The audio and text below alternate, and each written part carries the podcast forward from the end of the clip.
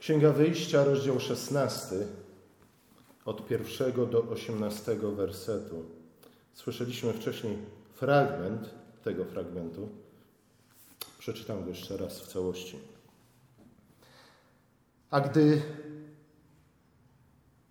Zaraz, nie ten rozdział. Potem wyruszyli z Elim i całe zgromadzenie synów Izraela przybyło na pustynię Sin, która leży między Elim a Synajem, piętnastego dnia drugiego miesiąca po ich wyjściu z Egiptu. I całe zgromadzenie synów Izraela szemrało przeciw Mojżeszowi i Aaronowi na pustyni. Synowie Izraela mówili do nich, obyśmy pomarli z ręki Pana w ziemi Egiptu, gdy siadaliśmy nad garncami mięsa, gdy najadaliśmy się chleba dosyta bo wyprowadziliście nas na tę pustynię, by całą tę rzeszę zamorzyć głodem. Wtedy Pan powiedział do Mojżesza: Oto spuszczę wam jak deszcz chleb z nieba. Lud będzie wychodził i każdego dnia będzie zbierał według potrzeby dziennej, aby mógł, abym mógł go wystawić na próbę, czy będzie postępował zgodnie z moim prawem, czy nie. A szóstego dnia przyrządzą to, co przyniosą, a będzie tego dwa razy tyle, co zbierają codziennie. Mojżesz i Aaron mówili do wszystkich synów Izraela: Wieczorem poznacie, że Pan wyprowadził was z ziemi Egiptu, a rano ujrzycie chwałę Pana. Usłyszał bowiem wasze szemranie przeciwko Panu. A my czym jesteśmy, że szemrzecie przeciwko nam? Mojżesz mówił do Pana dalej, Pan mówił dalej, Pan da wam wieczorem mięso do jedzenia, a rano chleb do syta. Pan bowiem usłyszał wasze szemrania, które podnieśliście przeciwko Niemu. A my czym jesteśmy? Wasze szemrania nie są przeciwko nam, ale przeciwko Panu. Mojżesz powiedział do Aarona: Powiedz całemu zgromadzeniu synów Izraela: Zbliżcie się przed oblicze Pana, gdyż usłyszał wasze szemranie. Gdy Aaron mówił do całego zgromadzenia synów Izraela, spojrzeli w stronę pustyni, a oto chwała Pana ukazała się w obłoku. Potem Pan powiedział do Mojżesza: Usłyszałem szemranie synów Izraela. Powiedz do nich, pod wieczór będziecie jeść mięso, a rano będziecie nasyceni chlebem. I poznacie, że ja jestem Pan, wasz Bóg. Wieczorem stało się tak, że zleciały się przepiórki i pokryły obóz, a rano dookoła obozu leżała rosa. A gdy warstwa rosy się uniosła, ukazało się na powierzchni pustyni coś bardzo małego, okrągłego, drobnego, jak szron na ziemi. Gdy synowie Izraela to zobaczyli, mówili jeden do drugiego, to manna, gdyż nie wiedzieli, co to było. I Mojżesz powiedział do nich, to jest chleb, który Pan dał wam do jedzenia. Oto, co Pan rozkazał. Niech każdy zbiera z niego tyle, ile trzeba do jedzenia, omer na osobę według liczby osób. Niech każdy zbiera dla tych, którzy są w jego namiocie. I synowie Izraela tak uczynili. I zbierali jedni więcej, drudzy mniej a gdy to mierzyli omerem, to ten, który nazbierał więcej, nie miał nadmiaru. Temu zaś, kto nazbierał mało, nie zabrakło. Każdy zbierał według tego, co mógł zjeść. Oto Słowo Boże. Pierwszy werset tego 8, nie, 16 rozdziału informuje nas o tym, że Hebrajczycy opuścili Elim i ruszyli dalej na wschód, w stronę góry Synaj gdzie, jak wiemy, Bóg zawarł z nimi przymierze i dał im dekalog. Teraz, co to było Elim? Z poprzednich rozdziałów dowiadujemy się, że Elim to była oaza.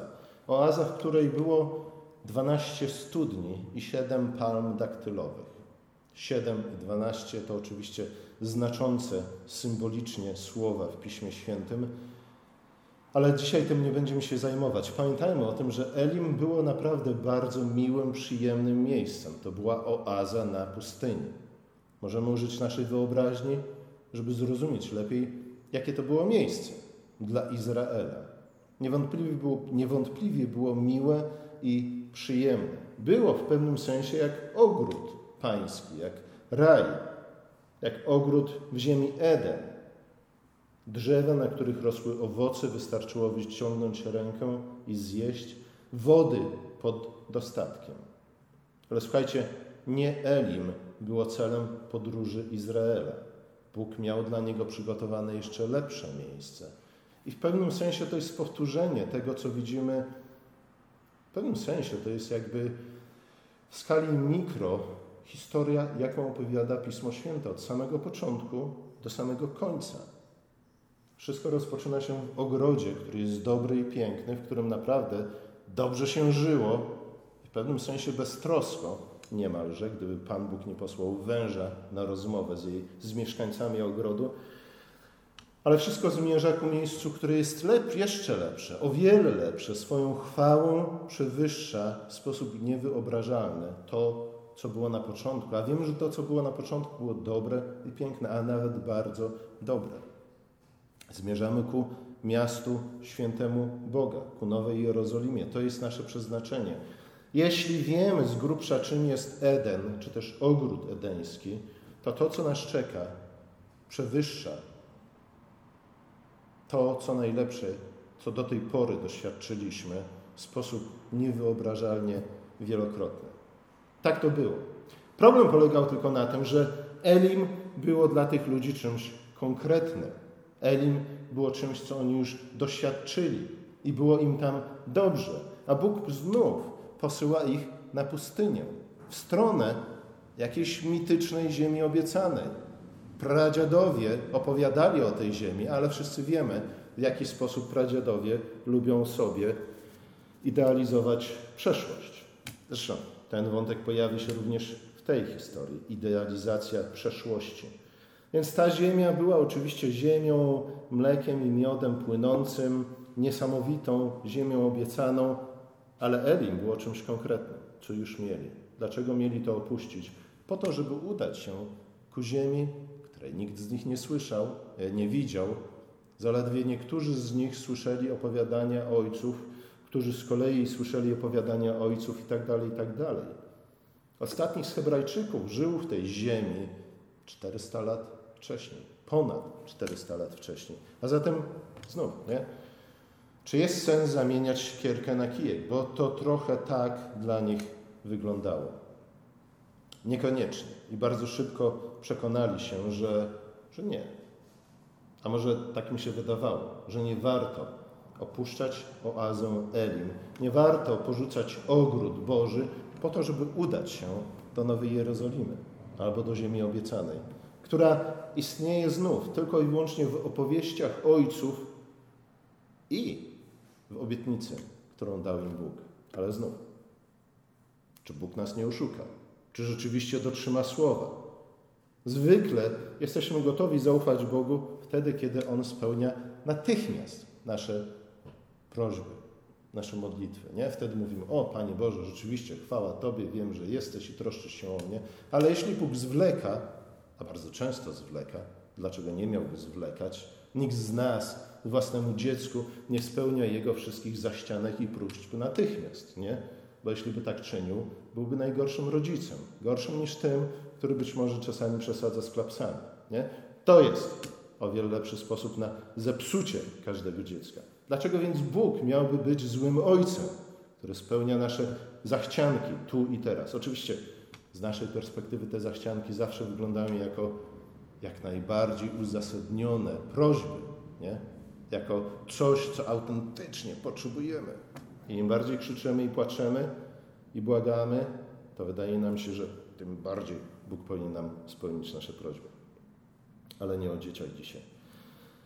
A zatem pamiętajmy również, że ten epizod z manną z przepiórkami jest jednym z trzech, które znajdujemy w kilku rozdziałach zgrupowanych razem, gdzie Hebrajczycy czynią dokładnie to samo. Szemrają, narzekają na Mojżesza, który wyprowadził ich z Egiptu rzekomo tylko i wyłącznie po to, żeby zamorzyć ich głodem na pustyni.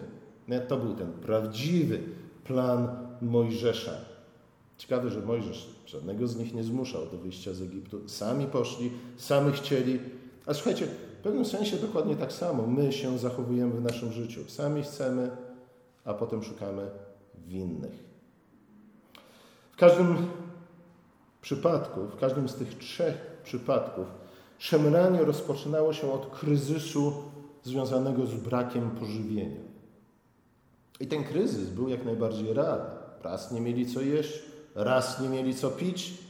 Nikt nie przeczy temu, że ten kryzys był realny. Tak jak najbardziej realna była rozmowa węża pod drzewem z Ewą. i z milczącym Adamem. Każdy ten kryzys spowodowany brakiem jedzenia, a więc tego, co możemy zaklasyfikować do tych najbardziej podstawowych potrzeb ludzkich, prowadzi bardzo szybko do kryzysu wiary. Nie mamy co jeść, nie mamy co pić, więc Bóg pewnie chce nas zabić. Nie? Czasami małe dzieci tak myślą: O, nienawidzę go, albo nienawidzę, bo nie kupił mi loda. Nie? To jest ostateczny dowód na e, złe zamiary rodziców wo wobec dzieci, ale Hebrajczycy w ten sam sposób się zachowują na pustyni. My bardzo często, będąc e, metrykalnie ludźmi już dorosłymi, też bardzo często w stosunku do Boga, zwłaszcza tak się zachowujemy. Słuchajcie, jaki jest sens, pytali głodni Hebrajczycy, tułania się po tej pustyni do tej mitycznej ziemi obiecanej, kiedy w Egipcie mieliśmy pod dostatkiem wody. Garnki były pełne mięsa, zaś ogórków, cebuli, porów, czosnku nikt nie byłby w stanie zliczyć. Tak czy nie? Oczywiście, że nie. Obraz życia w Egipcie, jaki oni tutaj przytaczają, z rzeczywistością ma naprawdę niewiele wspólnego. Pełen brzuch w niewoli, ich zdaniem, co więcej, był lepszy niż pusty brzuch na wolności. I tak niestety rzeczywiście jest. Słuchajcie, najlepszym sposobem na to, żeby zniewolić człowieka, to zapełnić mu brzuch. Tak to jest. Problem jest tylko taki, że dobra, nie będziemy opowiadać o historii PRL-u, ale to było ćwiczone również na nas. Nie? I niektórzy rzeczywiście do tej pory żyją w tej mentalności. Dać im brzuch pełny i pójdą za każdym. To zaś, że faraon kazał zabijać wszystkich nowonarodzonych chłopców, już całkowicie wyparli ze swojej świadomości. Słuchajcie, to jest przerażające. To, jest, to trudno nawet sobie to wyobrazić, nie? że za ogórka tego przysłowiowego oni byli w stanie zapomnieć to, że faraon zabijał ich nowonarodzonych chłopców. Słuchajcie, w pewnym sensie ja nie chcę uderzyć w takie zbyt apokaliptyczne nuty, nie? bo słuchajcie, koniec końców będzie dobrze. Nie? Wszyscy to przetrwamy. I koronę, i rządy tego, i owego, i Unię Europejską również, ale, ale w pewnym sensie to przypomina obecne nasze czasy, nie? kiedy ludzie są gotowi zapłacić życiem własnych nienarodzonych, nawet jeszcze dzieci, e, za ogórka przysłowiowego, nie? za odrobinę czegoś miłego, smacznego, niezobowiązującego. Tak to niestety jest. Oczywiście, jak już mówiłem, obraz przeszłości jest tu zdecydowanie podkoloryzowany. E, I zwykle tak czynimy, gdy przechodzimy przez trudne chwile, przez żyjemy w trudnych czasach, to skłania nas często do idealizowania takiego sentymentalno-nostalgicznego przeszłości, jakiej doświadczyliśmy. Ale Pismo Święte mówi, słuchaj, nie mów, że dawne dni były lepsze od tych, bo niedobrze jest mówić tak. Niedobrze, ponieważ to nie jest zgodne z prawdą. A poza tym to przede wszystkim, nawet jeśli to jest takie trochę niewinne narzekanie, zaprzecza temu, o czym mówi Pismo, że Bóg rzeczywiście prowadzi nas przez historię do ziemi obiecanej. Do ziemi obiecanej, która jest o wiele lepszą ziemią obiecaną niż ta, do której prowadził Hebrajczyków. Więc skoro Hebrajczycy słusznie znosili te wszystkie trudy wędrówki trwającej 40 lat, całe pokolenie do ziemi obiecanej, to być może nam również warto by było znieść nawet większe trudy w wędrówce do naszej ziemi obiecanej. Słuchajcie, z drugiej strony nie zapominajmy, że Pan Bóg nawet w tej historii, nie? kiedy oni szemrają, narzekają i tak dalej, nie ignoruje ich potrzeby wody i pożywienia. I w końcu na prośbę Mojżesza daje ludowi to, czego on potrzebuje. Co więcej, woda ze skały i manna z nieba towarzyszy ludowi Bożemu od tej pory przez kolejne 40 lat wędrówki przez pustynię. Dopiero jak wchodzą do ziemi obiecanej, manna z nieba i woda ze skały niestety kończą się. I to też nie bez powodu, ale o tym kiedy indziej. Dlaczego jednak, moglibyśmy zapytać, Bóg nie dał im tego wszystkiego od razu? Nie? Słuchajcie, to jest bardzo dobrze y, przyjrzeć się temu. W jaki sposób Bóg jednak nie daje nam tego, czego potrzebujemy od razu.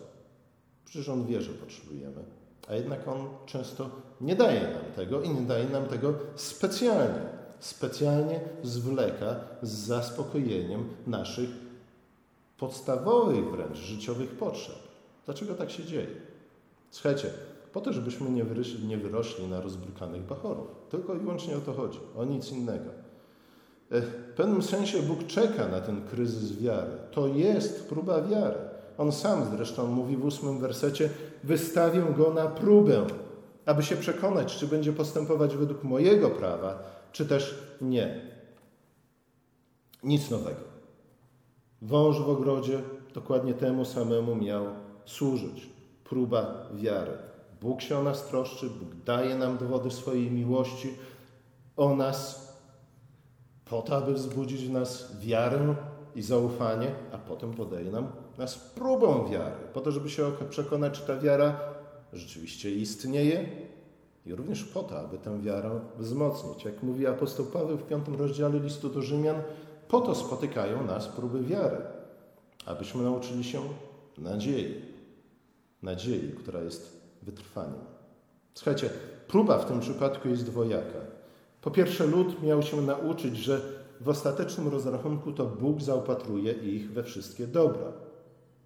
I znów, że to nie jest coś naturalnego, a więc coś, o co oni w żaden sposób ani nie muszą zabiegać, ani nikomu nie muszą za to dziękować, że mają chleb na stole, a mięso w garnku.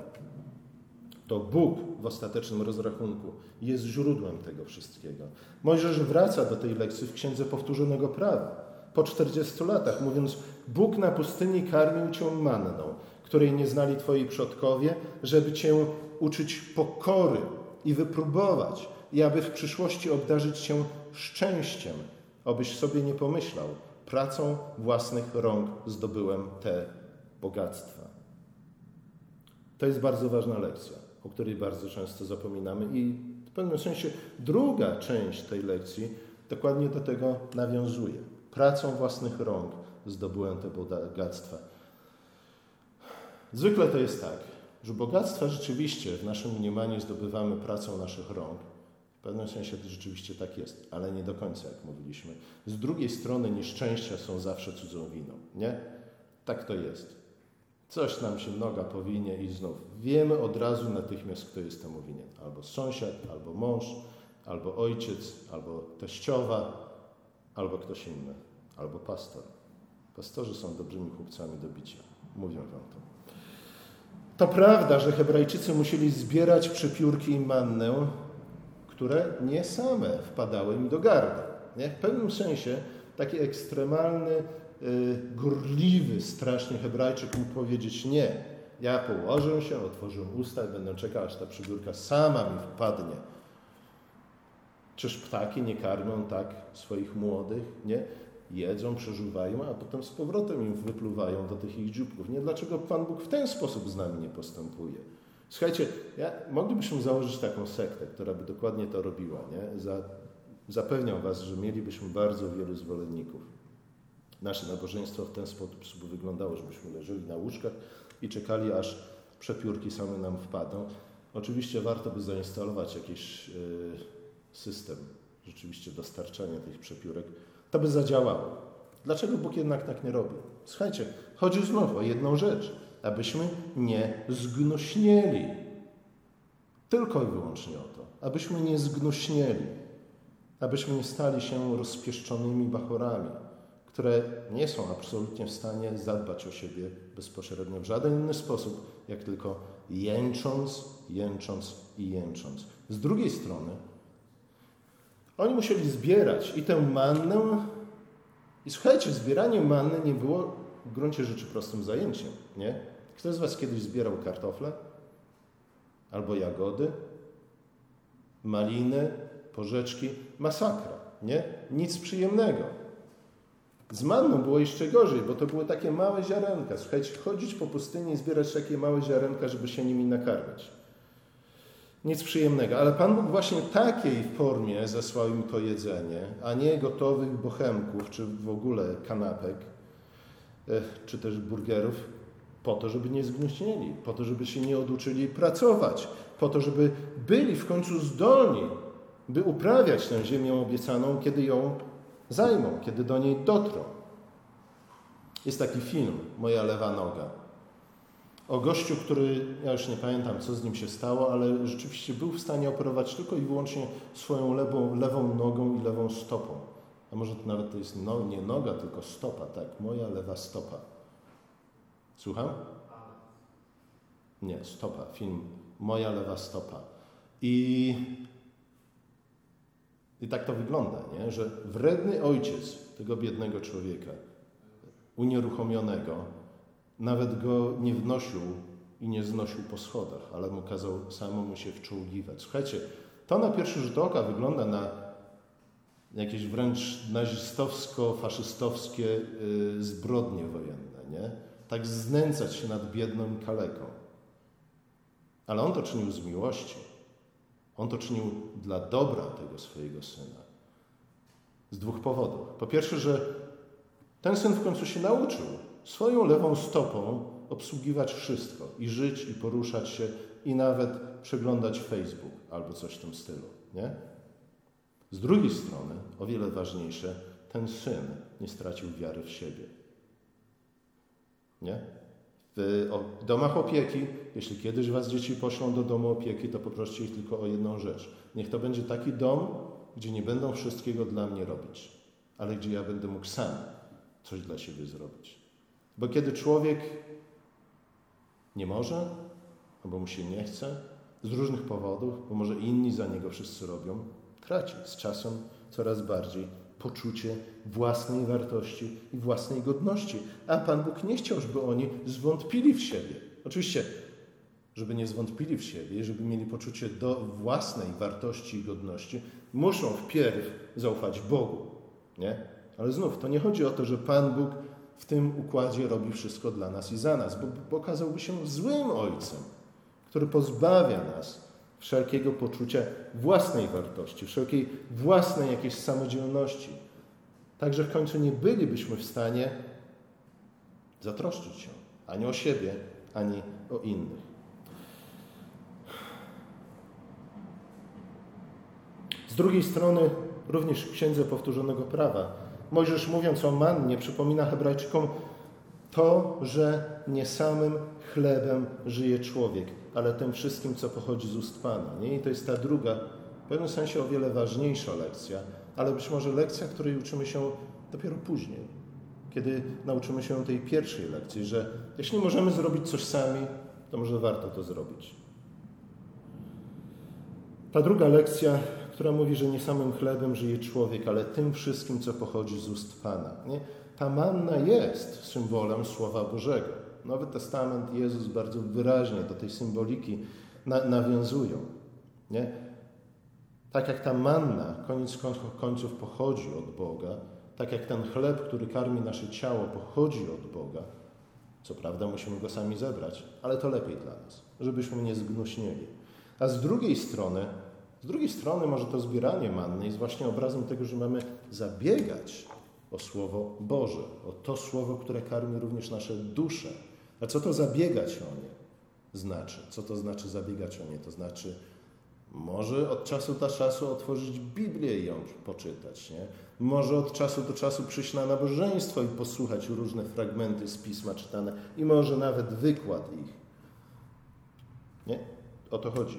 W zabieganiu o Słowo. To jest sposób, w jaki my zbieramy tę duchową mannę. Jeśli ktoś zwie się, nazywa się chrześcijaninem, a nie obchodzi go absolutnie to, co Bóg mówi do niego przez Pismo Święte, tylko może oczekuje, że mu bezpośrednio do ucha zacznie szeptać.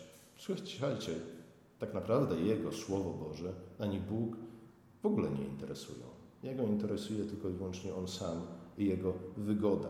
Jest podobny do Hebrajczyka, by, któremu nawet tej manny nie chciałoby się pójść na pustynię, pozbierać, którą Bóg mu dał. Jezus nawiązuje do tego oczywiście w kazaniu na górze, mówiąc: Życie to coś więcej niż jedzenie. Ale słuchajcie, ciekawe jest również to, że manna miała spadać z nieba przez sześć dni w tygodniu.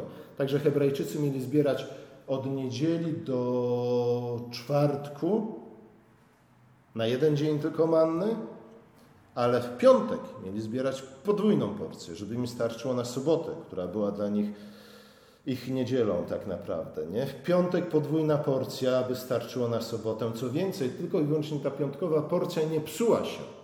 Nie? Bo gdyby ktoś chciał zebrać więcej w pozostałe dni, to by mu się popsuło. Tylko ta piątkowa się nie psuła. Aby starczyło im na sobotę, na ich dzień święty. I znów, tym sposobem Bóg przywraca ludowi swojemu tygodniowy cykl życia, który polega na tym, że sześć dni będziesz pracował, a siódmego dnia będziesz odpoczywał.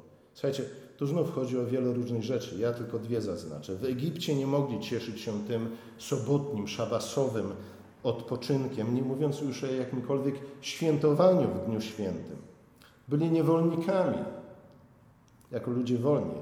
Mogą teraz nie tylko odpocząć raz w tygodniu, ale mogą również świętować raz w tygodniu, ciesząc się owocami swojej pracy. Raz w tygodniu mają również oderwać swoją uwagę od rzeczy codziennych, od codziennych spraw, od tego, w co się przydzieje, przyodzieją, od tego, co zjedzą. Jeden dzień w tygodniu mają skupić swoją uwagę na czymś, co jest o wiele ważniejsze niż chleb i przepiórki i ciuchy. Coś, bez czego codzienne życie, codzienna gonitwa i bieganina i zabieganie i troski stają się bezsensowną pogonią za ubraniem, za jedzeniem. Słuchajcie, do tego tygodniowego cyklu życia nawiązuje Jezus w kazaniu na górze, kiedy mówi szukajcie najpierw Królestwa Bożego. Ten dzień szabatni dla nich, a dla nas niedzielne nabożeństwo jest dokładnie tym, szukaniem Królestwa Bożego. To odrywa naszą uwagę od naszych codziennych zajęć i trosk. Dlatego, moim zdaniem, bardzo źle jest w sposób notoryczny, nagminny i regularny w niedzielę skazalnicy komentować życie polityczne odbywające się w naszym kraju. Bo to nie jest żadne oderwanie się od naszego codziennego życia. Dlatego z lekcjonarza mamy kazania i czytania po to, żebyśmy żyli według innego kalendarza niż kalendarz naszych codziennych trosk i kłopotów. Po to, abyśmy przypomnieli sobie, że jest jakaś inna rzeczywistość, jakaś alternatywna rzeczywistość. Jest jakiś inny cykl życia, do którego powinniśmy się dostosować. I może dobrze jest, że nie głosimy kazań do prezydenta w niedzielę powyborczą, ale że co robimy? Skupiamy się na tym tekście, który jest przewidziany zgodnie z logiką kalendarza roku liturgicznego. Słuchajcie, nie jesteśmy w stanie przecenić wartości właśnie tego. Między innymi o to chodzi, w oderwanie się od naszych codziennych trosk w niedzielę, na nabożeństwie, ponieważ w ten sposób pokazujemy, że prawdziwie szukamy Królestwa Bożego, a nie zabiegamy tylko i wyłącznie o nasze codzienne potrzeby. Dość ma dzień swoich trudów, mój Jezus. Więc zapomnijcie o nich, przynajmniej raz w tygodniu, choćby na jedną godzinę i dziesięć minut.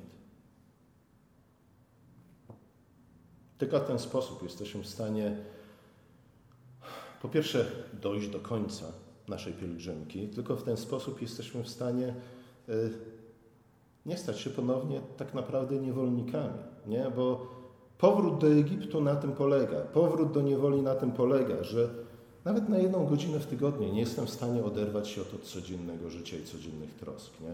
I to jest życie niewolnika w Egipcie. Na tym ono polega. Na tym polega życie niewolnika w sowieckim gułagu.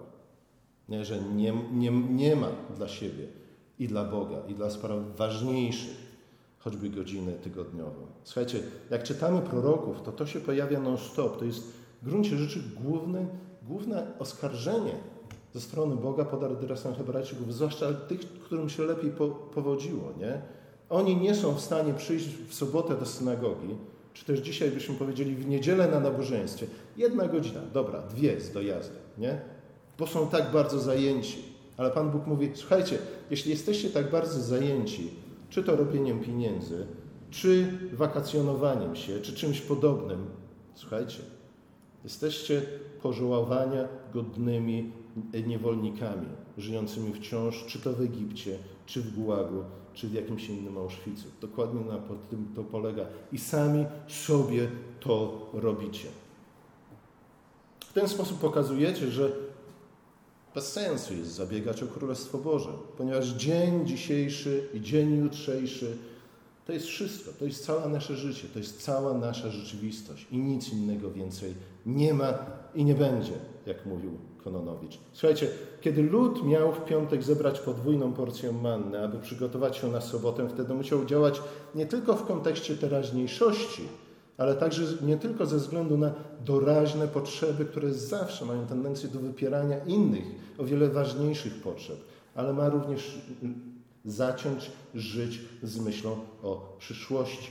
Słuchajcie, siódmy dzień tygodnia zawsze wymaga od nas przygotowań, a więc myślenia historycznego, a więc myślenia o tym, że jest jakaś przyszłość, ku której my zmierzamy. Działanie z myślą o, no, o naszej wędrówce, bo na tym polega nasze życie. Jest pielgrzymką przez czas i historię, do celu, do którego dążymy.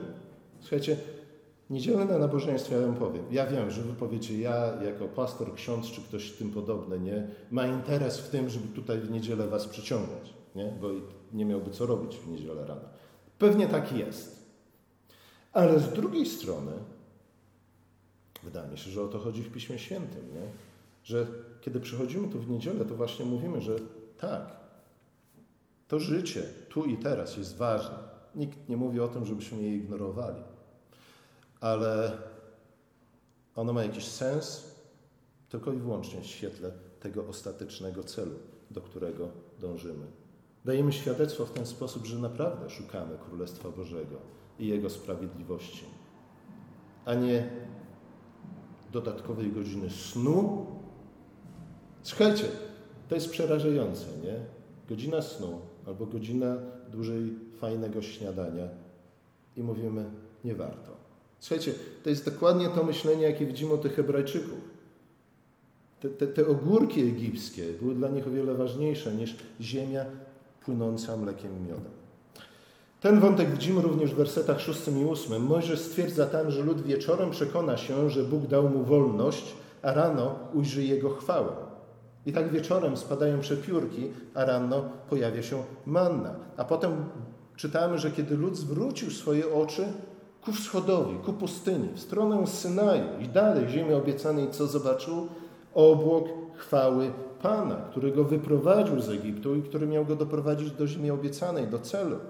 Bóg po raz kolejny daje im dowód swojej wierności i miłości, aby zachęcić ich do kontynuowania pielgrzymki ku ziemi obiecanej. Żeby te doraźne trudy i przeciwności nie pozbawiły ich ani nadziei dotarcia do celu wędrówki, ani też siły, motywacji.